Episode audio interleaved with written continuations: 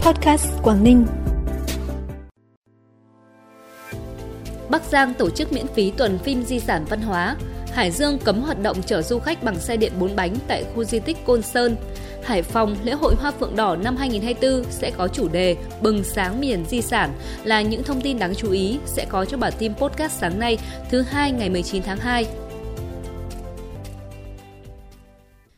Thưa quý vị và các bạn, nằm trong khuôn khổ các hoạt động hưởng ứng Tuần Văn hóa Du lịch năm 2024 do Ủy ban Nhân dân tỉnh Bắc Giang tổ chức, Trung tâm Văn hóa Điện ảnh tỉnh Bắc Giang tổ chức tuần phim di sản văn hóa, chiếu miễn phí 10 bộ phim tài liệu từ ngày 20 đến ngày 25 tháng 2 tại khu du lịch tâm linh sinh thái Tây Yên Tử, huyện Sơn Động. Thông qua tuần phim nhằm giới thiệu tới nhân dân, khách du lịch trong nước và quốc tế về hình ảnh vùng đất con người, các giá trị di sản văn hóa tiêu biểu nổi bật của tỉnh Bắc Giang, góp phần quảng bá thúc đẩy ngành du lịch, đóng góp vào sự nghiệp đổi mới, hội nhập và phát triển của tỉnh Bắc Giang.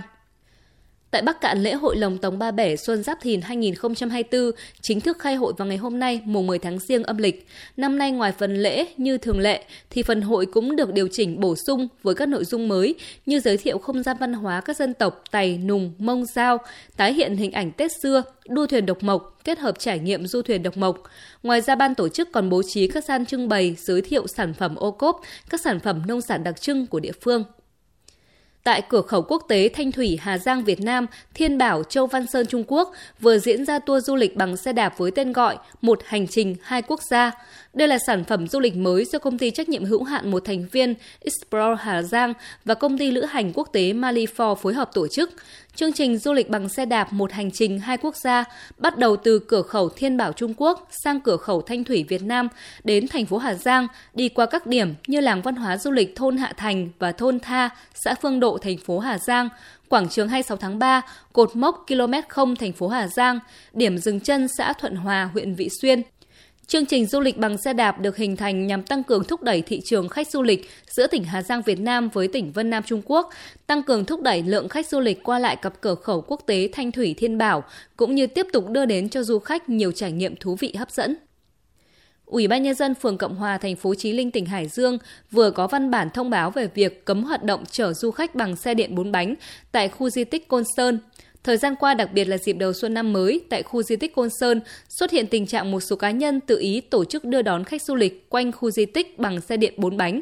Đáng chú ý, những chiếc xe điện này đều không có tem đăng kiểm, không biển kiểm soát, không được cấp phép nhưng vẫn công khai hoạt động vận chuyển du khách tham quan tại khu di tích Côn Sơn.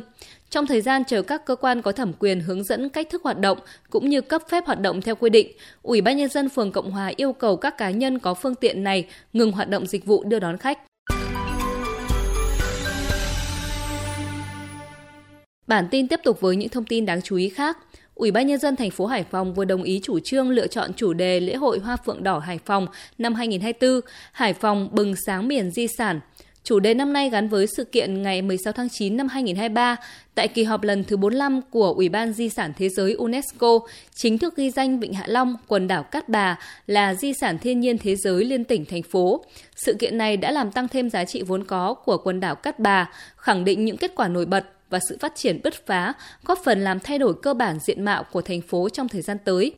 Chủ tịch UBND thành phố Hải Phòng giao Sở Văn hóa và Thể thao chủ trì cùng các cơ quan liên quan xây dựng kịch bản chương trình nghệ thuật Đêm hội Hải Phòng bừng sáng miền di sản cùng chuỗi các hoạt động hưởng ứng, kế hoạch tổ chức lễ hội, quyết định thành lập ban tổ chức và tổ chuyên trách báo cáo Ủy ban nhân dân thành phố trình thường trực thành ủy trước ngày 5 tháng 3 tới.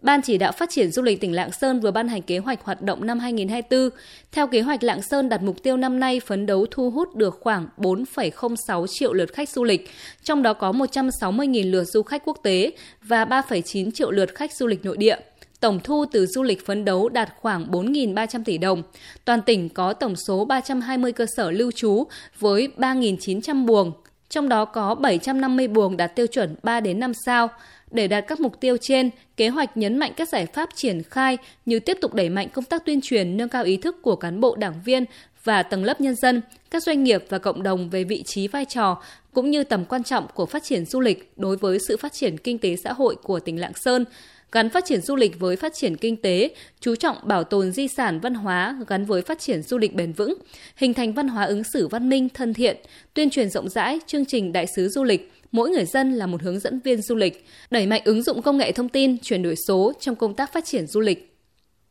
Quý một năm nay, ngành du lịch Quảng Ninh đặt mục tiêu đón ít nhất 5,1 triệu lượt du khách, tổng thu từ du lịch đạt 9.948 tỷ đồng. Theo bà Nguyễn Huyền Anh, Phó Giám đốc phụ trách Sở Du lịch tỉnh Quảng Ninh, trong quý 1 diễn ra nhiều chương trình lễ hội, Sở đã phối hợp với Ủy ban Nhân dân các địa phương thực hiện công tác thanh tra kiểm tra, giám sát phát hiện kịp thời và xử lý nghiêm các hành vi vi phạm pháp luật trong lĩnh vực du lịch, ngăn chặn tình trạng kinh doanh du lịch lữ hành trái phép, lừa đảo, trục lợi, trèo kéo, nài ép khách du lịch vào dịp cao điểm, giám sát các chương trình kích cầu, khuyến mại du lịch, đồng thời đẩy mạnh tuyên truyền về ứng xử văn minh du lịch tại các khu điểm du lịch, bảo đảm các trung tâm hỗ trợ du khách, củng cố nhân sự, kỹ thuật để vận hành liên tục đường dây nóng hoạt động hiệu quả.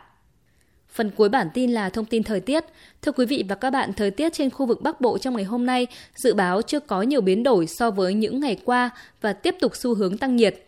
Về đêm và sáng chỉ cần lưu ý với hiện tượng sương mù xuất hiện, tuy nhiên mưa không xảy ra nhiều, chỉ xuất hiện mưa nhỏ ở một vài nơi. Lúc này thời tiết xe lạnh tại vùng đồng bằng với nhiệt độ từ 20 đến 22 độ. Trong khi đó, vùng núi vẫn rét với nhiệt độ thấp nhất hạ về khoảng từ 17 đến 19 độ. Ban ngày trời hửng nắng nhẹ và nhiệt độ tăng lên, dao động trong khoảng từ 25 đến 28 độ. Khu vực Tây Bắc vẫn lên cao 29 đến 32 độ. Nhìn chung thời tiết tại khu vực Bắc Bộ ấm áp dần và thuận lợi cho các hoạt động dân sinh. Trân trọng cảm ơn quý vị và các bạn đã dành thời gian quan tâm kênh podcast Quảng Ninh. Chúc quý vị và các bạn một tuần mới học tập làm việc hiệu quả, tràn ngập năng lượng. Xin kính chào và hẹn gặp lại.